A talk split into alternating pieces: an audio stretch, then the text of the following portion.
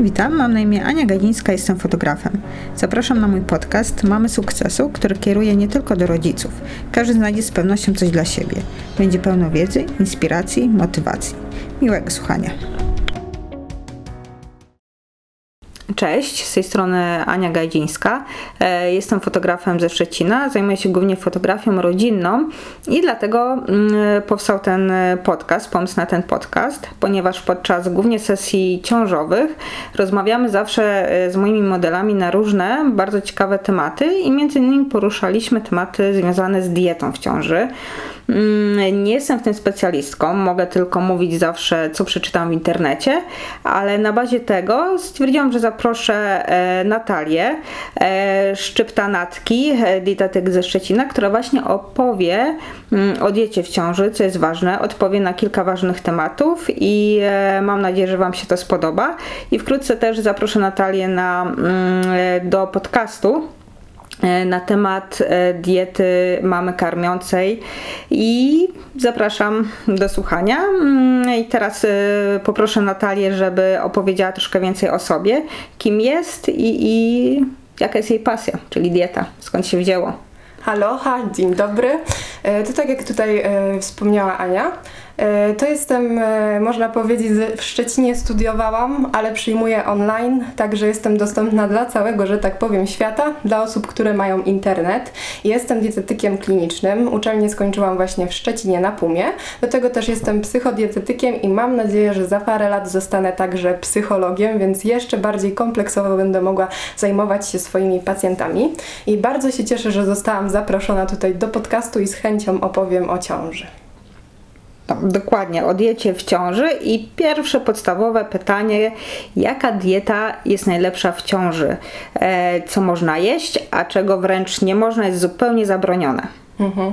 To jest takie pytanie, które myślę, że wielu osobom chodzi po głowie, nawet jak nie jest się w ciąży, bo żyjemy w takiej kulturze diet. Czyli szuka się właśnie diety, jakichś sposobów na coś. A tak naprawdę, jeżeli chodzi o ciążę, czy o inne jakby e, stany, może nie takie bardzo chorobowe, gdzie ta dieta może rzeczywiście być potrzebna, to tak naprawdę nie ma konieczności stosowania żadnej diety w rozumieniu takiej diety, diety, jak właśnie teraz jest rozumiane, ale w rozumieniu stylu odżywiania się, to po prostu są podstawy żywienia w ciąży w takiej skumulowanej wersji, ponieważ jak zachodzimy w ciążę, no to rozwija się w nas dzieciątko, więc wzrasta zapotrzebowanie nam czy to na energię, czy na składniki mineralne, więc takim fajnym właśnie powiedzeniem jest, że w trakcie ciąży po prostu trzeba jeść dla dwojga. I tutaj żadnej konkretnej diety nie potrzeba. Tu chodzi o to, żeby stosować się do tych podstaw zdrowego odżywiania i jeżeli one są zapewnione, to dodać szczyptę czego czegoś i odjąć szczyptę czegoś, o czym zaraz właśnie będę wspominać, ale jeszcze wróćmy może do tego jedzenia dla dwojga. Może chciałabyś coś tak, powiedzieć? Tak, właśnie chciałam tutaj powiedzieć jeszcze szybciutko. Często jest tak, w szczególności jak e, w dawnych czasach było, że kobieta jest w ciąży, to powinna jeść dla dwóch, za dwoje właściwie dokładnie, za dwoje, czyli dwa razy więcej. A tutaj jednak to nie taki prost, to nie takie proste, mm, jakby się wydawało i teraz już Natalia nam powie dokładnie o co w tym wszystkim chodzi. Tak, bo jedzenie za, za dwoje to się kojarzy z tym, że można tak naprawdę jeść po prostu wszystko, ale razy dwa. A jedzenie dla dwojga to chodzi o to, żeby jeść z taką dbałością o to, co jest na talerzu, z dbałością o jakość tych potraw, bo w końcu chcemy jak najbardziej odżywić siebie, żeby móc w stanie dobrze ciążę jakby prowadzić, żeby ona prawidłowo jej przebieg szedł i tak samo dzieciątko, które się rozwija, dlatego trzeba jeść dla dwojga. Bo wyobraźmy sobie sytuację, żyjemy właśnie na przykład na co dzień zdrowo, nie jesteśmy w tej ciąży, dopiero za, nią, za chwilkę w nią zajdziemy, no i mamy te podstawy y, odżywiania, czyli jesteśmy jesteśmy odżywieni i ok. I stwierdzamy, że możemy jeść za dwoje, w związku z czym no pierwsza myśl, no to kurczę, pewnie czekolada, jakieś chrupki, chipsy, fast foody, no bo w końcu nie przytyję od tego, bo mogę jeść za dwoje. Tylko, że dziecko też potrzebuje witamin i składników mineralnych, a w takiej żywności nie oszukujmy się, tego nie ma. Nie mówię, że to jest całkowicie zakazane, bo jednak e, nasze ciało i psychika są powiązane i nie da się tego rozerwać, więc czasami dla psychiki jakaś czekoladka, czy właśnie jakiś fast food jak najbardziej, ale trzeba pamiętać, że to taka maciubka szczypta, żeby dieta właśnie bardziej, ten sposób odżywiania bazował na tych takich odżywczych rzeczach, żeby zapewnić dziecku to, co dla niego odpowiednie. To ja teraz może zadam po prostu kilka pytań, e, które zawsze nas nurtują. Co możemy jeść, czego nie. Jedno z takich y, pytań to, czy można pić kawę? Mhm. Kawę jak najbardziej można pić, tylko trzeba uważać po prostu na jej ilość, na ilość kofeiny, no bo jak wiadomo, to tak jak właśnie z tymi fast foodami, chipsami i tak dalej, to wszystko w nadmiarze szkodzi. Więc jeżeli tutaj by był nadmiar tej kawy, no to mogłoby powodować e, właśnie nieprawidłowy przebieg ciąży. Ale ogółem według zaleceń mówi się, że można spożywać e, produktów zawierających kofeinę, więc nie mówimy tu tylko o kawie, trzeba pamiętać, pamiętać, że kofeina też znajduje się w innych produktach, jak też czekolada, jak też e, herbaty, jak napoje energetyczne i wtedy, jeżeli mówimy o dawce kofeiny, to jest tak 200-300 mg dziennie tej e, kofeiny. I taka dawka jest zawarta mniej więcej w 2-3 filiżankach kawy. Oczywiście też zależy jaki to jest rodzaj. No to ładnie, bo ja zawsze dwie, trzy kawy piję dziennie, to jakby co? Nie muszę się tym przejmować i kategorycznie mhm. rezygnować z tego. E, ogólnie jeszcze dodam taką jedną rzecz na koniec na stronach. Też udostępnimy te wszystkie materiały, o których mówimy. Również sam podcast będzie spisany, więc e, będzie można go również sobie na spokojnie przeczytać, będzie udostępniony. Mm, teraz pytanie odnośnie napoi gazowanych. Y, kole, fantę, jak to można pić? Dużo, no dużo to nie można pić, ale czy raz na ileś nie zaszkodzi? Y, słuchamy. Dobra, to jeżeli chodzi o napoje gazowane, ja przynajmniej się nie doszukałam żadnych przeciwwskazań, jeżeli chodzi o ciążę. Trzeba tutaj po prostu pamiętać, że to jest e, bardzo przetworzony produkt, który tak naprawdę w swoim składzie, jeżeli mówić tutaj e, o tych takich bardzo gazowanych napojach, zawiera po prostu cukier. Nawet tutaj sprawdzałyśmy taki jeden e, napój przed chwilą, no to on potrafi na 250 ml zawierać 25 e, gram cukru. Czyli to tak jakby do wody, do szklanki wody wsypać sobie 2,5 łyżki cukru. Więc to jest stosunkowo dużo, więc więc tutaj bym polecała lepszy możliwy wybór, czyli jednak e, picie takich napojów e, typu zero, które już nie mają tych ilości cukru i tutaj ograniczyć sobie też to, żeby tego za dużo nie było, a przede wszystkim zadać sobie pytanie, dlaczego się to pije. Bo tak jak powiedziałam, to głównie dostarcza takich pustych kalorii, które nic dobrego jakby e, nie robią. W szczególności na to trzeba uważać, jeżeli ma się właśnie cukrzycę ciążowej, o którym też wiem, że będzie pytanie później, ponieważ to może powodować wyrzut cukru we krwi i hiperglikemię, a tego chcemy e, też e, unikać w ciąży.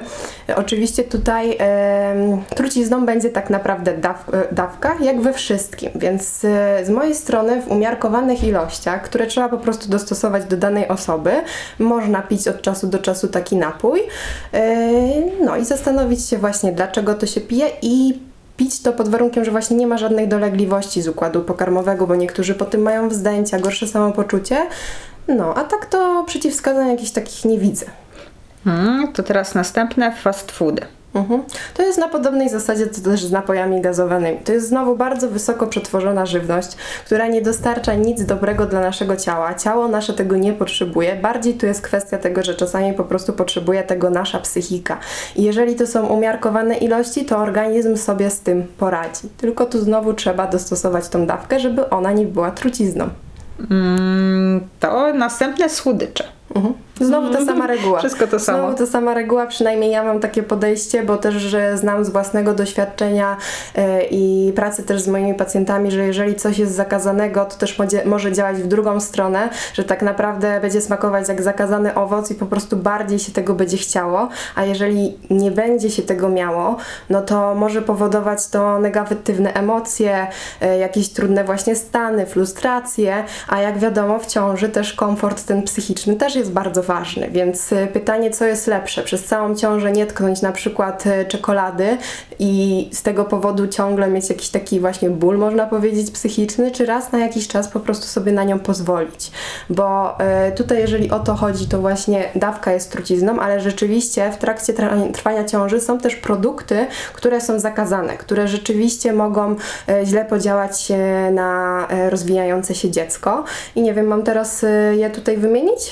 E, Można kilka takich Mhm. produktów typowo na nie wymienić, żeby zwracać na nie uwagę. Mhm. To przede wszystkim jest to e, surowe mięso, więc tutaj nic nie spożywamy w surowej postaci. Trzeba też uważać na bezpieczeństwo właśnie tego, co spożywamy, czyli mieć, myć też te produkty, żeby unikać, żeby nie było tego ryzyka zatrucia pokarmowego, które też może być bardzo właśnie groźne w trakcie ciąży. Czyli Wszelkie surowe mięso, surowe ryby, e, tego nie powinno się spożywać. Też niepasteryzowane mleko i jego przetwory, czyli oscypki, sery pleśniowe e, i też e, pewnego rodzaju ryby. I tutaj zaznaczam, że pewnego rodzaju ryby, bo tutaj, tak jak mówiłam na początku, że w ciąży, w- diecie w ciąży, w takim sposobie odżywiania trzeba dodać czegoś szczyptę i odjąć szczyptę czegoś. I tak w przypadku ryb z jednej strony trzeba dodać tych rybek, albo właśnie odjąć tych rybek. I na przykład do ryb, których nie powinno się absolutnie spożywać w ciąży, to mm, chodzi tutaj ze względu za, na zanieczyszczenia, które mogą znajdować się w tych rybach, które właśnie mogą później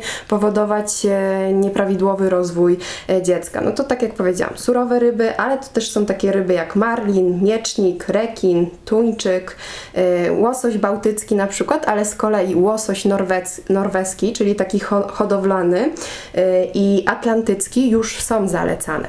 Więc e, te przykłady ryb będą w tych materiałach, e, e, więc będzie można się z tym zapoznać. A jeżeli chodzi o to, dlaczego na przykład łosoś jest zalecany, e, ale ten właśnie atlantycki, holowa, hodowlany, czy na przykład pstrąg tęczowy, czy makrela atlantycka, to tutaj chodzi o to, że tłuste ryby morskie są źródłem niezbędnych nienasyconych kwasów tłuszczowych, które trzeba koniecznie dostarczać wraz z dietą, ponieważ organizm nie jest w stanie ich e, syntetyzować w stan, sam wystarczającej ilości, a one są na przykład bardzo ważne do prawidłowego rozwoju e, mózgu, tak? I tutaj będzie, będą wpływały na prawidłowy rozwój ciąży i tego, jak będzie ta ciąża przebiegać. Więc jeżeli ktoś nie chce spożywać tych ryb, to tutaj jest zalecana suplementacja, więc tu jest tak można powiedzieć wóz albo przewóz. Więc albo spożywa się te ryby, tylko te właśnie wskazane. I tutaj też mówi się o takiej porcji, że to są dwie porcje ryb tygodniowo, e, mniej więcej to jedna porcja to jest takie 100-150 gram. I jeżeli to się spożywa, to można powiedzieć, że wtedy dostarczamy tego organizmowi i nie trzeba suplementacji, ale jeżeli ktoś nie lubi tych ryb, no to wtedy zalecana jest suplementacja i to nie tylko w ciąży, ale w ciąży jest to szczególnie właśnie ważne dla prawidłowego rozwoju. No to powiem szczerze, nie pomyślałabym, żeby, że tuńczyk nie jest skazany w ciąży. Ja bym wręcz jadła ile się da.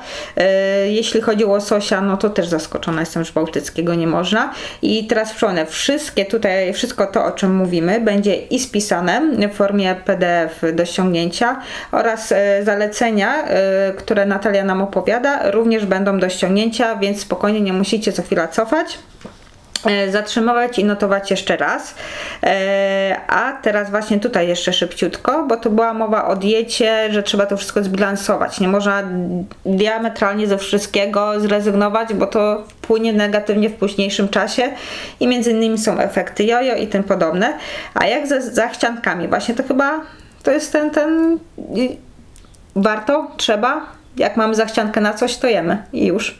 Wydaje mi się, że tak. Zależy jak bardzo duża jest ta zachcianka, więc tu znowu wrócę do tego, co mówiłam, że dawka czyni tak naprawdę trucizna, bo tutaj e, dla jednego zachcianką będzie co innego, ale no ciąża z tego, co wiem, rządzi się swoimi prawami. Ja niestety nie powiem tutaj z doświadczenia, więc jedynie z doświadczenia, co mogę powiedzieć, że w pracy z moimi pacjentami właśnie zawsze się pytam, dlaczego coś chce się zjeść, więc jeżeli dojdzie się na zasadzie, że to jest właśnie po prostu zachcianka ciążowa i której się nie da przeciwstawić ponoć, aczkolwiek mówię, że właśnie nie wiem, no to daje zielone światło, tak? Ale jeżeli wychodzi, że na przykład tutaj pojawia się zachcianka ze względu na przykład za, na bardzo stresujący dzień, albo jakieś emocje, napięcie, coś takiego, to zawsze staram się pracować, żeby dojść do tego i inną alternatywną drogą zaspokoić tą potrzebę. W skrócie trzeba bardzo zwracać uwagę na dietę, bo to dieta to nie tylko żołądek, e, kalorie i tak dalej, e, niezbędną do przeżycia, ale to też e, stan psychiczny, można powiedzieć. To wszystko razem współgra ze sobą, więc musimy zwracać uwagę, a w ciąży to tym bardziej. I tutaj też przy rybach mówiłaś o suplementacji diety, o tabletkach. Zalecane jest mm, branie tabletek w ciąży, suplementów diety, które dostarczają niezbędną ilość substancji dla kobiet w ciąży, jakie one potrzebują. boją. Ale ostatnio słyszałam z kolei, że nie trzeba wcale brać tej, takiej suplementacji, wystarczy jeść odpowiednie e, składniki, dużo zielonych warzyw i tak dalej. Co o tym sądzisz jako dietetyk? Jeżeli chodzi o te zielone warzywa, to na przykład pewnie chodzi o kwas foliowy. I tutaj z suplementacją zawsze jest taka zasada, że przynajmniej ja taką zasadę wyznaję, że jeżeli nie da się czegoś pozyskać z żywności wystarczającej ilości, to wtedy warto wdrożyć tą suplementację, żeby nie było tych negatywnych efektów niedoborów tego. I tak jak właśnie tu wspominałam z tą suplementacją omega trójkami DHA i EPA, czyli tymi kwasami tłuszczowymi niezbędnymi, nienasyconymi, no to jeżeli nie spożywa się tych ryb, no to nie jest się praktycznie w stanie ich dostarczyć z in- innych źródeł, więc trzeba tu wdrożyć suplementację. Tak samo jest z witaminą D, w szczególności w okresie właśnie jesienno-zimowym, ale nawet tutaj też się mówi o całorocznej suplementacji witaminą D. Także z pożywienia witaminy D nie da się wyciągnąć w wystarczających ilościach i też zalecana jest na przykład suplementacja. Jeżeli chodzi o kwas foliowy, żelazo i jod, to są właśnie najczęstsze e, takie suplementy, które poleca się właśnie w ciąży, to chodzi tutaj o to, że w ciąży znacząco wzrasta zapotrzebowanie na nie. I z mojego doświadczenia bardzo ciężko jest y, to pozyskać za pomocą diety, nawet jeżeli zapotrzebowanie energetycznie wzrasta, czyli możemy jeść więcej, to i tak bardzo trudno jest y, dalej pokryć to zapotrzebowanie. Może podam na przykładzie żelaza.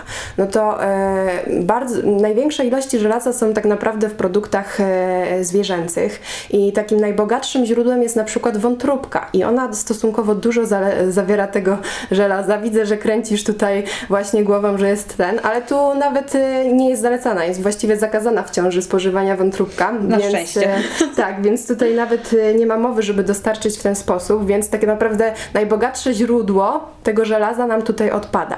W innych rodzajach mięs też oczywiście jest to żelazo i też e, dobrym rodzajem żelaza też są rośliny, tak? Tylko to stosunkowo mniej zawiera i jak układam diety, to bardzo ciężko jest pokryć to zapotrzebowanie po prostu z takich produktów żywnościowych, bo to by musiało być troszeczkę bardziej monotonna ta dieta, żeby po prostu tam było nawciskane tego wszystkiego.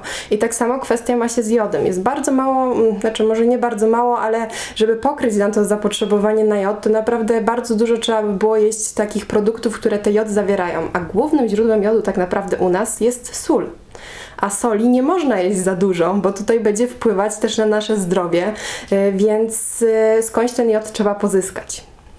Czyli trzeba jeść, e, brać suplementy diety, żeby to wszystko fajnie zbilansować. Tak, ale najlepiej to właśnie skonsultować z lekarzem, bo tutaj lekarz jest od, od kwestii właśnie suplementacji i nie brać tego na własną rękę, też e, nie sięgać po niesprawdzone e, suplementy, żeby to był raczej dobrze przebadany i na przykład jak w przypadku witaminy D, no to najlepiej sięgać po witaminę D w formie leku, bo wtedy ona jest najlepiej przebadana, co do innych suplementów nie ma takiej pewności, więc tu najlepiej rzeczywiście skonsultować tą suplementację z lekarzem, żeby to po prostu była bezpieczna, no bo tutaj też dawka czyni truciznę, można sobie za dużą dawkę wziąć e, suplementów i też będzie szkodziła.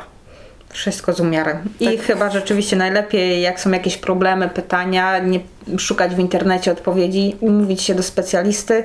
Można wiele czasu I zaoszczędzić. Przede wszystkim, no i dokładnie, przede wszystkim zdrowia, co jest obecnie najważniejsze, a w ciąży to tym bardziej.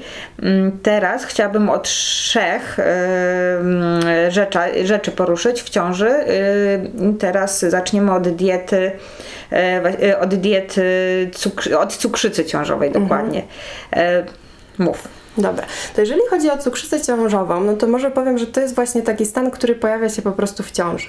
I on zazwyczaj po ciąży znika w okresie tak 6 tygodni, jeżeli dobrze pamiętam. Jeżeli on nie zniknie, to znaczy, że po prostu to była źle zdiagnozowana e, cukrzyca wcześniej i ten stan już występował wcześniej. I tutaj chodzi o to, pewnie e, może być strach się wkradać, bo jeżeli ktoś nie zna się na tym, czym jest właśnie cukrzyca, czy tutaj insulinooporność, no to mogą się zrobić wielkie oczy i strach, no bo jednak to już jest coś, jakaś choroba, tak, coś się dzieje z organizmem. Jak się nie ma zielonego pojęcia, no to można być przerażonym, ale tak naprawdę, jeżeli ta cukrzyca w ciąży jest wyrównana, czyli na przykład pierwszym takim e, zalecanym jakby formą leczenia jest właśnie dieta i jeżeli można w ciąży, to aktywność fizyczna, ale to znowu kieruję do lekarza, który właśnie to będzie ustalał. I wtedy za pomocą diety na spokojnie można wyrównać sobie ten poziom cukru we krwi, bo tu chodzi o to, żeby nie dopuszczać do tego, że ciągle ten cukier gdzieś tam rośnie. Jest za duży, bo jak będzie za duży, czyli znowu, jak coś jest w nadmiarze, to szkodzi. Więc jak jest ta hiperglikemia, czyli właśnie podwyższenie tego cukru we krwi, no to to będzie szkodziło i chodzi o to, żeby to wyrównać, żeby nie było tych wysokich skoków, więc tutaj e, będzie też kontrola glikemii, czyli mm, glukometr, trzeba właśnie badać, jaki ma się poziom tego cukru. I tutaj wszystko też po, powinien pokierować właśnie lekarz, powiedzieć jak często, po jakich posiłkach. No i jeżeli dieta nie zadziała, no to rzeczywiście też troszeczkę strach może się pojawić, bo wtedy kolejną metodą jest y, tutaj insulina. Tak jak nie ma ciąży, to zazwyczaj pomiędzy tym są jeszcze tabletki, ale w ciąży nie są zalecane te tabletki, ponieważ one mogą e, przechodzić do płodu. Dlatego z wyboru, z tego co ja właśnie się uczyłam, jest insulina, czyli trzeba będzie sobie po prostu dawać zastrzyki. Ale myślę, że tutaj właśnie najtrudniejszym jest ten lęk chyba o dziecko, że może się coś dać. To powtarzam, że jeżeli to jest wyrównane, czyli właśnie jest się pod opieką specjalisty, to raczej nie powinno być żadnych negatywnych konsekwencji z tego. No to najważniejsze, ale skąd, yy, możesz nam powiedzieć, skąd się bierze dokładnie cukrzyca ciążowa, typowo ciążowa? Mhm. Co jest przyczyną? Czy po prostu tak jest, tak y, mamy, genetyka, czy może wcześniejsze złe odżywianie? Mhm. Wiesz co, dużo osób chyba kojarzy właśnie taką cukrzycę jako stan, że to właśnie albo ktoś ma nadwagę, albo choruje na mhm. otyłość i to dlatego. To rzeczywiście jest jeden z czynników, który może predysponować do wystąpienia tej cukrzycy, ale to nie jest tak. Po prostu w ciąży łożysko zaczyna wydzielać hormony, które e, działają na zasadzie inhibitorów insuliny, czyli insulina to jest taki hormon, już tłumaczę, który właśnie ma na zadanie obniżać ten cukier. Więc jeżeli łożysko y, zaczyna wydzielać te inhibitory, czyli coś, co hamuje tą insulinę, no to pojawia się właśnie e, taki stan, w którym ten cukier może być wyżej i to też jest naturalne, ponieważ e, w późniejszych etapach ciąży pojawia się taka e, właśnie można powiedzieć ciążowa insulinooporność, żeby dziecku dostarczyć ten cukier, tą glukozę właśnie do rozwoju, więc to może być całkowicie naturalnym zjawiskiem i to niekoniecznie musi być związane z tym, że właśnie zawiniło się złą dietą no czy coś takiego, to może być też genetycznie. Na przykład zwiększa właśnie ryzyko zachorowania na cukrzycę ciążową to, że w rodzinie była cukrzyca mhm. typu drugiego. Więc to niekoniecznie musi być związane z dietą, ale na pewno dieta jest bardzo, ale to bardzo ważna w leczeniu tego. No, to jest najważniejsze. Dobrze, że e, po ciąży, tak jak powiedziałaś, 6 tygodni po porodzie, najczęściej to już e, zanika. E, no nie jesteśmy niczemu winne po prostu tak jest i mhm. musimy dbać o to, kontrolować, tak jak mówiłaś. Wspomniałaś też o ins insulinooporności. Mhm. Co to dokładnie jest? Jaka jest różnica między cukrzycą, a właśnie insulinoopornością? Mhm. Insulinooporność to jest taki stan, w którym komórki stają się oporne na działanie tej insuliny, tak? Bo jak mamy tutaj cukrzycę, to ona może wynikać e, z defektu na przykład wydzielania tej insuliny, tak? Więc tutaj e, myślę, że nie ma co się bardziej w to zagłębiać. Chodzi po prostu o to, jak jest insulinooporność odporność, to komórki są oporne na działanie insuliny, więc ta e, glukoza jakby nie trafia do tych e, e, komórek docelowych, w których ona później jest tam właśnie wykorzystywana jako energia, tylko ona krąży we krwi, czyli jest tak jakby wyższy ten stopień, czyli komórki są oporne. Tak jakby dobra ilość insuliny się wydziela, ale przez to, że komórki są oporne, to ona nie jest w stanie być wbudowana dalej, dlatego utrzymuje się zwiększona ilość jakby tego cukru we krwi. Czy to jest zrozumiałe, jak powiedziałam? Mam nadzieję, że tak.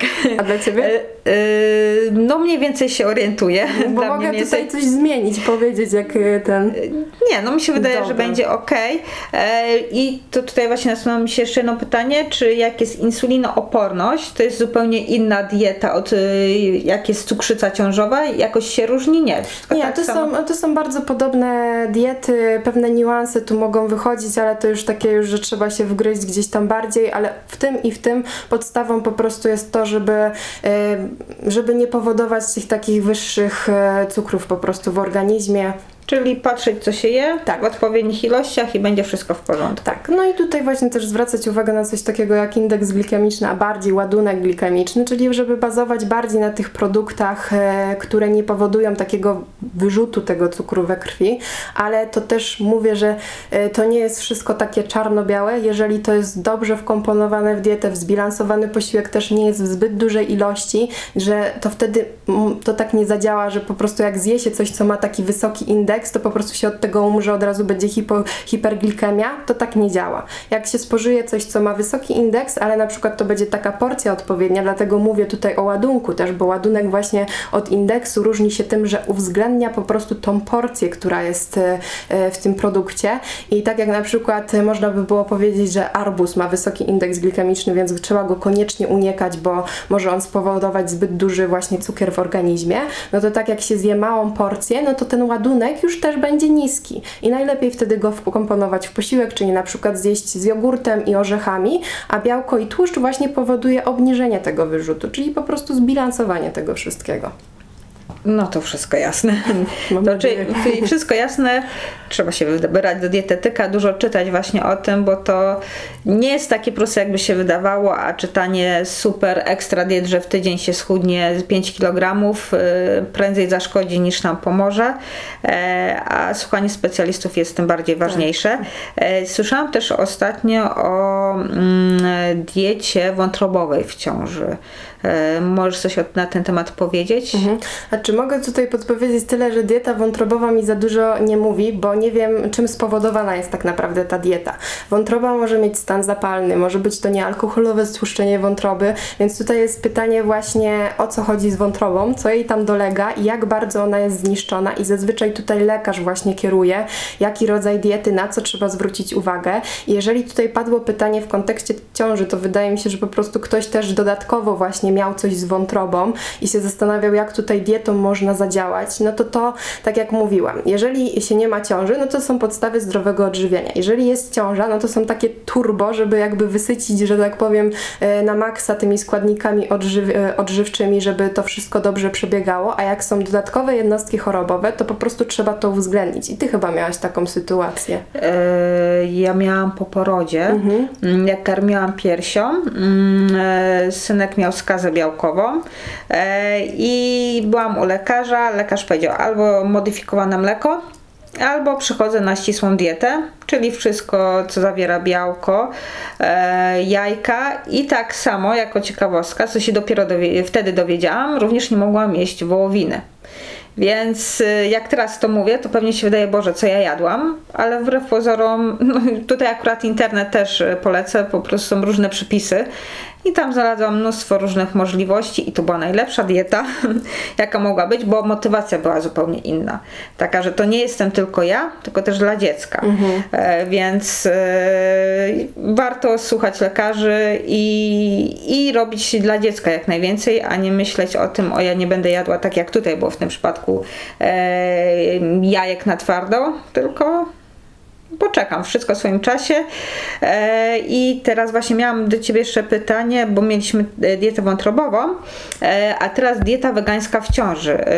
Wegańska, wegetariańska. Jak do tego, co o tym powiesz? Mhm. Znaczy, no jak, no jak najbardziej może być. Jeżeli ktoś nie chce spożywać tego mięsa, czy właśnie nabiału, czy innych, jak najbardziej to wszystko może być, tylko trzeba wiedzieć i liczyć się z tym, że jeżeli wyklucza się coś z diety, to można narazić się na niedobory.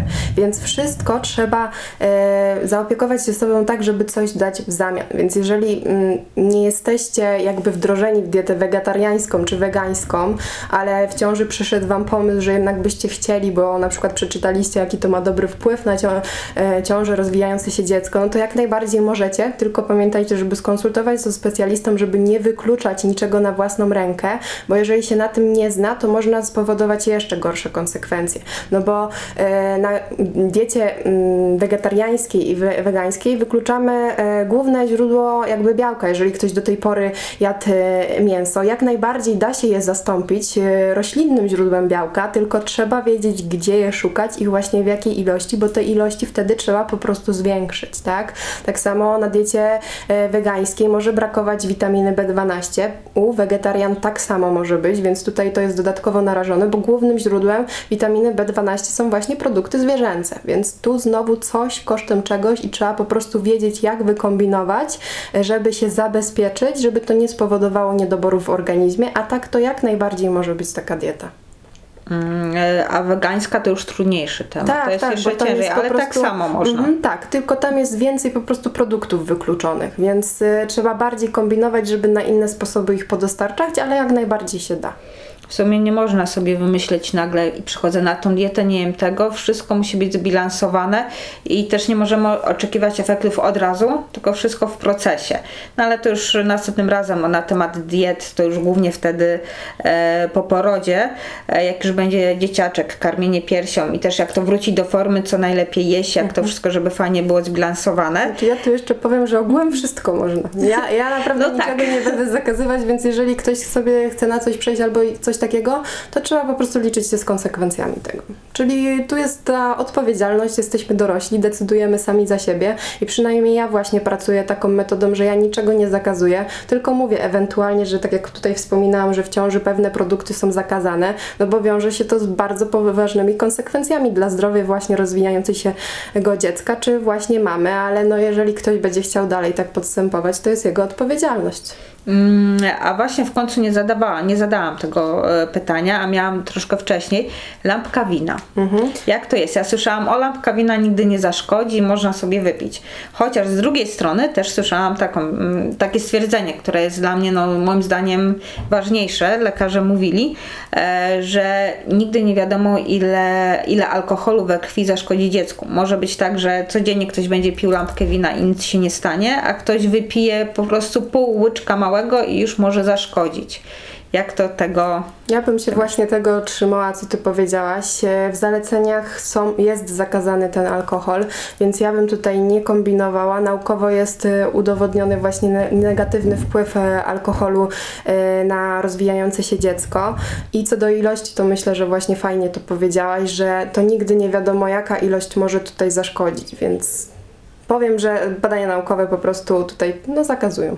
Trzymać się tego i wytrzymam. To jest dla dobra dziecka i dosyć tak jak wcześniej, jak, jak ja miałam dietę białkową, to wystarczy pewne rzeczy, wartości sobie przekalkulować, inaczej zacząć myśleć i to wszystko staje się proste, pros, tak naprawdę prostsze niż nam się wydaje, a motywacja jest wtedy jeszcze lepsza. Myślę, że to też zależy od osoby, tak? Bo ty miałaś tutaj taką bardzo silną motywację. Ale to właśnie, bo to było- jest dziecko, żebym ja miała taką samą motywację teraz przy diecie, to by było super, Tak. ale wtedy był ten, ten że jestem rodzicem, jestem mamą, jestem odpowiedzialna i właśnie w ciąży pamiętajcie o tym, że jesteście odpowiedzialni też za dziecko wasze ukochane, które się pojawi za parę tygodni, za parę miesięcy i to jest teraz najważniejsze.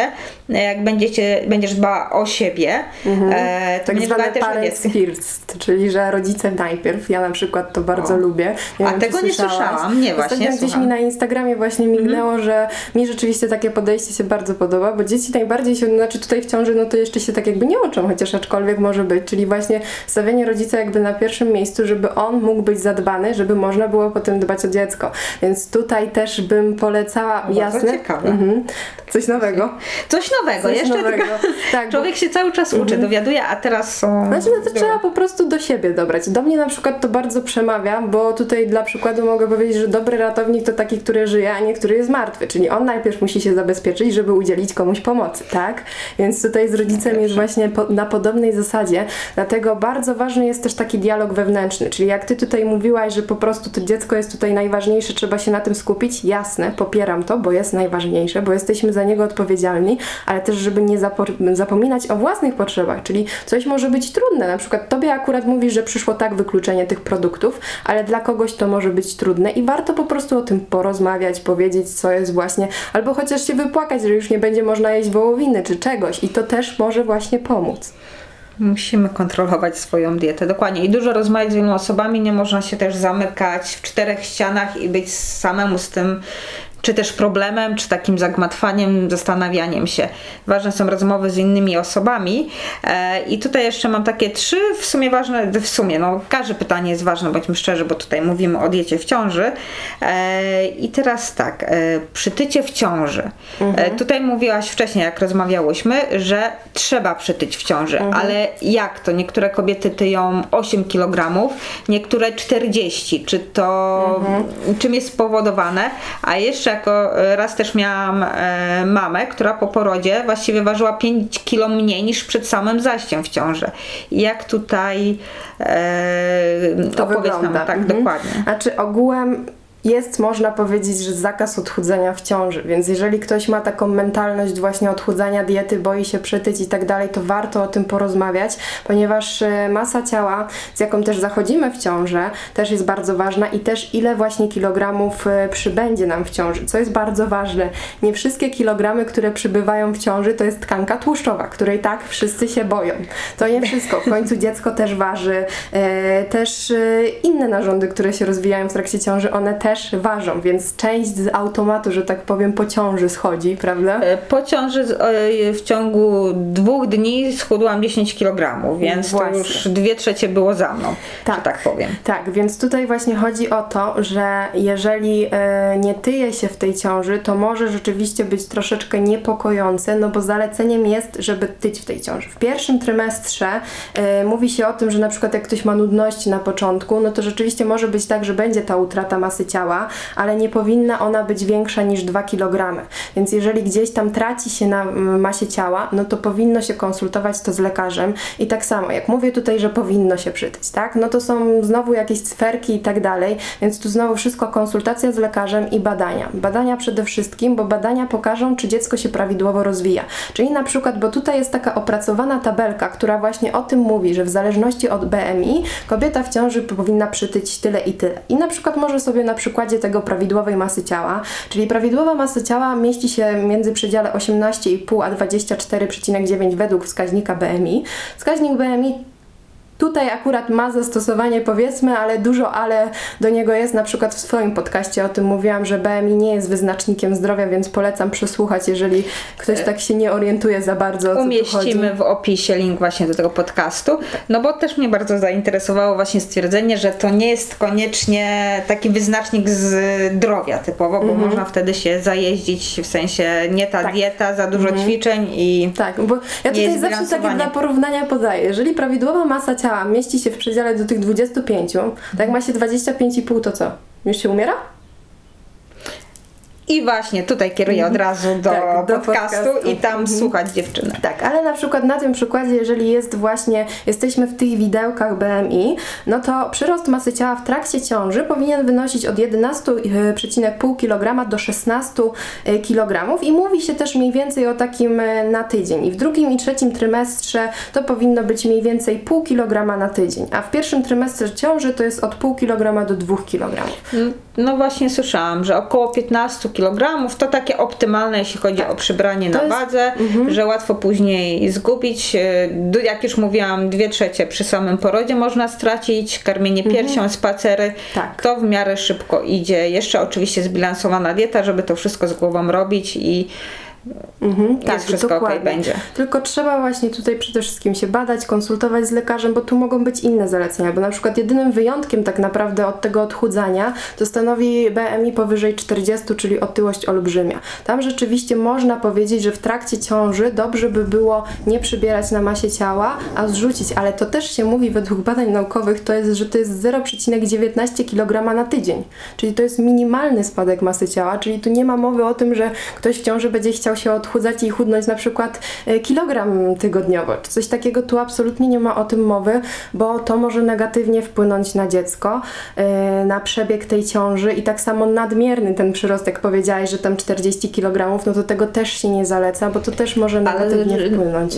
Niby taka osoba tak samo je, wszystko tak samo i niektóre właśnie przytyją 10, nabiorą, zwiększą wagę o 10 kg, a niektóre właśnie o 40. Czy to są jakieś yy, kwestie genetyczne, czy typowo zła dieta, złe dobranie i jedzenie co się zechce lub no, na co pozwala organizm, bo też tak, szczerze mówiąc... bywa tak, że niektórzy, niektóre osoby, niektóre przyszłe mamy po prostu mogą jeść tylko frytki, bo wszystko inne organizm, organizm mhm. się pozbywa w różny sposób mhm. i tylko frytki pomagają przykładowo, mhm. albo tylko pomarańcze w bardzo dużych ilościach i co wtedy, jak z, z tym sobie radzić, czy po prostu coś na siłę wręcz badać, czy znaczy ogółem y, no nie da się przytyć z powietrza, tak?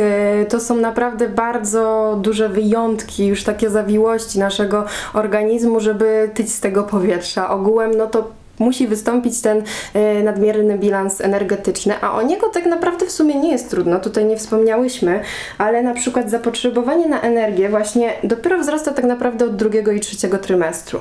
I w drugim trymestrze ono wzrasta o 360 kilokalorii, a w trzecim o 475 kilokalorii. Czyli jak na przykład mamy te 360, no to taki baton standardowy chyba ma około 300, prawda? No dokładnie, Czyli- że wcale tak więcej jakoś e, w wartości energetycznych e, kilokalorii e, dziennie nie można zwiększyć razy dwa, tak jak wcześniej rozmawiałyśmy, że jesz za dwoje, Mhm.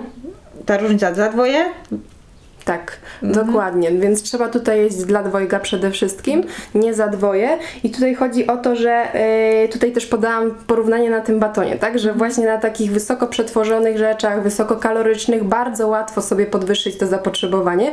I jak wtedy jemy za dwoje, no to po prostu tego jest odpowiednio za dużo i może być te 40 kg.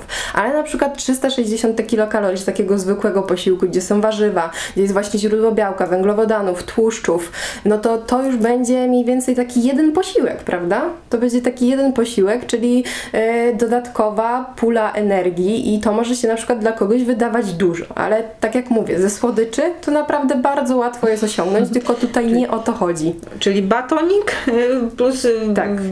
Są- mocno wartościowe danie obiadowe. Tak, często właśnie krążą po internecie takie fajne porównania, że właśnie porównuje się kaloryczność batonu do zwykłego posiłku i to po prostu wtedy widać naocznie, jak to wygląda. Więc jak ktoś rzeczywiście ma to przekonanie, że może sobie pozwalać na wszystkie słodycze świata albo na KFC, bo jest w ciąży, no to może się właśnie na tym troszeczkę przejechać i obudzić się z tym, że ta masa ciała będzie bardzo wysoka po ciąży, ale tu też należy pamiętać o tym, że po ciąży też e, to odchudzanie takie bardzo mocne nie jest zalecane, bo może to wpłynąć właśnie na jakość też karmienia, tak? E, Ale tak jak mówiłam, e, dieta sensowna, m, wszystko zbilansowane odpowiednio, karmienie piersią, spacery. Szybciej, pół roku, rok to już zupełnie, tylko trzeba się tego wszystkiego trzymać, mm, wszystko z głową robić i można bardzo szybko stracić, więc tutaj bym się nie e, przejmowała. Też pewnie zależy od osoby i tego, jak właśnie e, ta ciąża przebiegła, bo to mogą pojawić się później jakieś problemy z karmieniem piersią, ale to mówię, to są takie przypadki, w których już się rozważa no, pomoc specjalisty po prostu, tak? A wracając jeszcze właśnie do tego przyrostu masy ciała, to ja tak podałam na prawidłowej masy ciała, ale tak jak mówiłam, nawet jak jest otyłość, ale nie ta e, powyżej 40 e, we wskaźniku BMI, a powyżej 30, no to mówi się też, że przyrost masy ciała to jest od 5 do 9 kg w trakcie całej ciąży. Czyli jeżeli lekarz nie zaleci na przykład odchudzania w trakcie ciąży, to nie powinno się tego robić. Czyli po prostu się pilnować, wszystko jeść jak najbardziej. E, ostatnio też czytałam odnośnie mm, podwyższone ciśnienie, a dieta. Czy można to jakoś skorygować, czy trzeba specjalisty się A czy e, jeżeli chodzi o nadciśnienie tętnicze, no to tutaj po prostu e, trzeba na pewno, tak jak powiedziałaś, pójść do specjalisty, który powie na jakim etapie to jest. Czy da się to e, zbić za pomocą diety, bo są przypadki, w których dawało się właśnie zmianą stylu życia, może nie samą dietą, ale właśnie zmianą stylu życia, czyli też aktywnością fizyczną, odpowiednią właśnie dietę, dało radę, ale mogą też wystąpić takie przypadki, że może na przykład naciśnienie tętnicze nie było rozpoznane przez bardzo długi czas, no i wtedy trzeba wejść na te leki. Więc ja tutaj oddaję całkowicie to lekarzom, ale też e, polecam pytać. Pytać, dlaczego od razu na przykład daję leki, bo jeżeli to nie idzie za uzasadnieniem jakimś, to ja bym szukała może innego lekarza, no bo też nie oszukujmy się, można trafić na lekarza, który dla spokoju po prostu wypisze leki i nie uwzględni tego, że można spróbować w inną stronę. Dlatego polecałabym właśnie pytać, dlaczego akurat na przykład jeżeli komuś na nadciśnienie przypisuje się leki, to dlaczego od razu, a nie na przykład po obserwacji i konsultować się wtedy z innym specjalistą. Po prostu trzeba pytać. Tak. I tyle. Trzeba patrzeć, obserwować e, swoje zdrowie. E, I to było moje ostatnie pytanie. E, jakie tutaj miałam przygotowane, jakie udało mi się znaleźć, jakie mi zadawano często. E, tutaj podsumowując, cały podcast będzie spisany, będzie można go przeczytać, nie tylko posłuchać, ale przeczytać po kolei, o czym rozmawiałyśmy. Wtedy łatwiej będzie można zanotować e, pewne rzeczy, o których mówiła Natalia. Też dodatkowo będzie do ściągnięcia plik PDF z zaleceniami dla kobiet w ciąży, gdzie jest wszystko bardziej wyliczone, pokazane. Będzie można spokojnie się z tymi wszystkimi materiałami zapoznać, między innymi co jest obowiązkowo, właś- właściwie jest zakazane Czego szczyptę trzeba dodać i czego szczyptę I trzeba jeszcze odjąć. tego tutaj. Tak. To jest najważniejsze. a jako ciekawostka też tutaj, co się dowiedziałam, między innymi wspominałam na temat ryb, że tuńczyka nie można jeść w ciąży.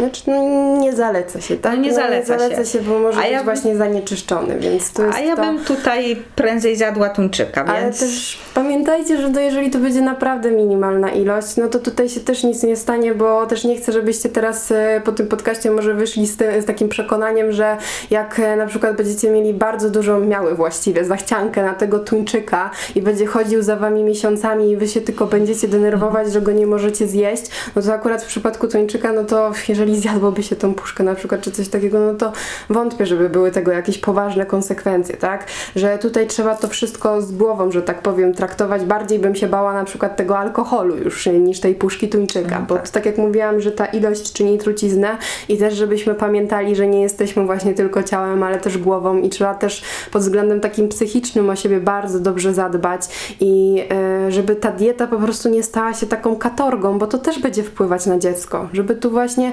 znaleźć swój sposób odżywiania i dobrać właśnie dietę do siebie, a nie na odwrót. I chyba tu jeszcze bym mm, jedną rzecz dodała, bo tak rozmawiamy też trochę, troszeczkę z psychologii e, na temat właśnie dieta, samopoczucie, żeby się nie katować, bo to wszystko negatywnie wpływać. Po prostu pokochajmy siebie. I chyba to tak, tak, najlepiej zaakceptować. Pokochajmy siebie pod takim kątem, żeby dbać o siebie. Bo tutaj chyba coś, e, w większości pewnie z nas mamy tutaj problem, bo jeżeli siebie pokochamy, bo jak kochamy dziecko, to przecież dbamy o nie, żeby zdrowo się odżywiało. To tak samo spójrzmy na siebie z tej perspektywy. Pokochajmy siebie, żeby o siebie zadbać, a tutaj dalej, dalsze, dalszy czynnik, zadbać o dziecko. Czyli na pierwszym miejscu, na którym się tapię ja, żeby dziecku za, e, zapewnić, tak jak ty mówiłaś, e, zapewnić to bezpieczeństwo, komfort. Po prostu pokochajmy siebie, zaakceptujmy takim, jakim jesteśmy i dbajmy o siebie. Właśnie. Pokochajmy, żeby móc zadbać o siebie w 100% i wtedy będzie wszystko w porządku. Tylko tutaj zaznaczę, że to może być bardzo trudne. To może być bardzo trudne, bo jednak no, większość osób była jednak wychowywana w trochę inny sposób, w którym e, Ta się... świadomość teraz jest inna, poznajemy, świat się zmienia po prostu, nasze Warto za wychowanie, jednak pokolenie podążać. idzie i nie możemy patrzeć em, na wszystko tak swoim torem, albo tak jak nasi rodzice e, myśleli, tak samo myśleć, po prostu wszystko się zmienia, na świadomość nasza, wiedza zwiększa, e, coraz więcej rozumiemy, akceptujemy i, i E, Też ja mam takie podejście, żeby dzieci szanować, e, nie traktować jako dziecko, dziecko, tylko pewne rzeczy też Bo ty tłumaczyć. jesteś dziecko, to ty jeszcze nic nie wiesz i tak Ale tego. tutaj to już będzie inny temat, ale naprawdę dzieci potrafią tak zaskoczyć,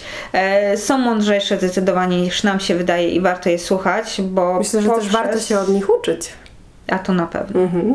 E, Bardzo u dzieci mi się podoba to, że one są takie proste. Chodzi mi o to, że pewne są rozwiązania, e, jest problem, ty szukasz nie wiadomo jakich rozwiązań, to, to szukasz, nie możesz znaleźć i dziecko podejdzie i ci po prostu powie jedno zdanie, to jest genialne. Bo jest tak proste, że aż ty na to nie mogłeś wpaść, bo było zbyt proste. Mhm. Dlatego- przekombinować. Dokładnie, przekombinować. Dlatego musimy po prostu wszystko, świat się zmienia i z tym światem szanować siebie, yy, zmienić podejście. My jesteśmy najważniejsi. Jak my zaakceptujemy swoje wartości, będzie nam łatwiej w relacjach z innymi, z partnerami i to jest najważniejsze z dziećmi, żeby to wszystko uczyć. Najważniejsze to, żeby nauczyć, żeby dzieci, żeby być szczęśliwym. I to chyba Przede jest. mną to wszystko dopiero, bo jeszcze dziecka, tak jak wspominałam, nie mam, więc tutaj A to mnie wzięło teoria. na filozofię, tak. to mówimy jest tu o teorii, zobaczymy jak to będzie później w praktyce. Teoria teorią, praktyka różnie, ale Tak. trzeba szanować. Tak, i tak I jak właśnie też tutaj wszystko mówiłyśmy, tak jak mówiłam, to jest po prostu teoria, więc trzeba to jeszcze zastosować w praktyce i też na to są różne sposoby i trzeba je dobrać też do siebie. Uwierzyć w siebie. To też chyba bardzo ważna Mhm. kwestia. Uwierzyć i być pewnym siebie, to co się robi jest dobre i potem wszystko łatwiej. Tak, jest się To wystarczającym w danym momencie takim, jakim się jest. Dokładnie. I pamiętać, że to nie jest tak, że z dnia na dzień się zmienisz. To są wszystko procesy, ale to Ale już... filozoficzne Tak, tematy to już zeszłyśmy tak, za bardzo na tak, filozoficzny, tak. to jest inny temat, inna kwestia, ale kwestii diety. Wróćmy do tego. Posza- y, szanujmy siebie, pokochajmy siebie takim, jakim jesteśmy, szanujmy siebie w ciąży przede wszystkim. A jak będziemy siebie szanować, to zadbamy tym bardziej o nasze maleństwo, bo będziemy dbały o siebie. I Kwestia to tak diety, to może ja właśnie dodam, bo tutaj znowu ten, y, że właśnie chodzi o to, że można właśnie dbać o siebie, ale czasami nie wiedzieć jak, bo jeżeli latami się miało nieprawidłowe nawyki żywieniowe i tak dalej, to można nie wiedzieć, czym jest właśnie ten zdrowy sposób odżywiania, gdzie tutaj mówiłam, że to jest punkt jednak wyjścia do tej diety w ciąży, jeżeli ktoś chce to tak nazwać, Y, więc ja zawsze polecam cofnąć się do tych podstaw, jak te podstawy są zadbane, jeżeli nie wiecie, no to polecam tutaj konsultację ze mną, ja też edukuję właśnie o podstaw, jak wyglądają te podstawy, jeżeli są bardziej skomplikowane przypadki, no to wtedy rozszerzamy te podstawy, żeby to dobrać właśnie i żeby dbać o te podstawy w kontekście diety i naprawdę nie trzeba przechodzić na żadną wymyślną dietę, żeby odnieść tutaj, e, że tak powiem, żywieniowy, można powiedzieć, sukces, żeby ta ciąża prawidłowo przebiegała. I to jest najważniejsze. Jeść z głową, udawać się do e, osób, które są profesjonalistami w tym, co robią. Tak, to może być na przykład jest- jedna konsultacja, żeby sprawdzić, czy to jest odpowiedni sposób żywienia, tak? Dokładnie. I to jest najważniejsze. I tym właśnie chciałabym już zakończyć podcast. To jest na dzisiaj. E, Tak jak mówiłam, Natalię zaproszę jeszcze e, na podcast na temat e, diety po porodzie dla mamy karmiącej i jak wrócić fajnie do wagi przed ciąży po porodzie. Jak miałam, wbrew Oj, pozorom, to nie jest bardzo jakieś skomplikowane, może być. wszystko jest skomplikowane, Mhm. Ale trzeba uwierzyć w siebie. Czasami może bardziej, ale w większości. mm, e, Indywidualne podejście. Po Tak. prostu dla kogoś to może być proste, dla kogoś to może być trudne, nie ma co się porównywać, po prostu zwracać uwagę właśnie na siebie. I to jest najważniejsze. E, jeszcze powiem, wszystko będzie, cały podcast e, będzie między innymi na YouTubie, na Spotify'u.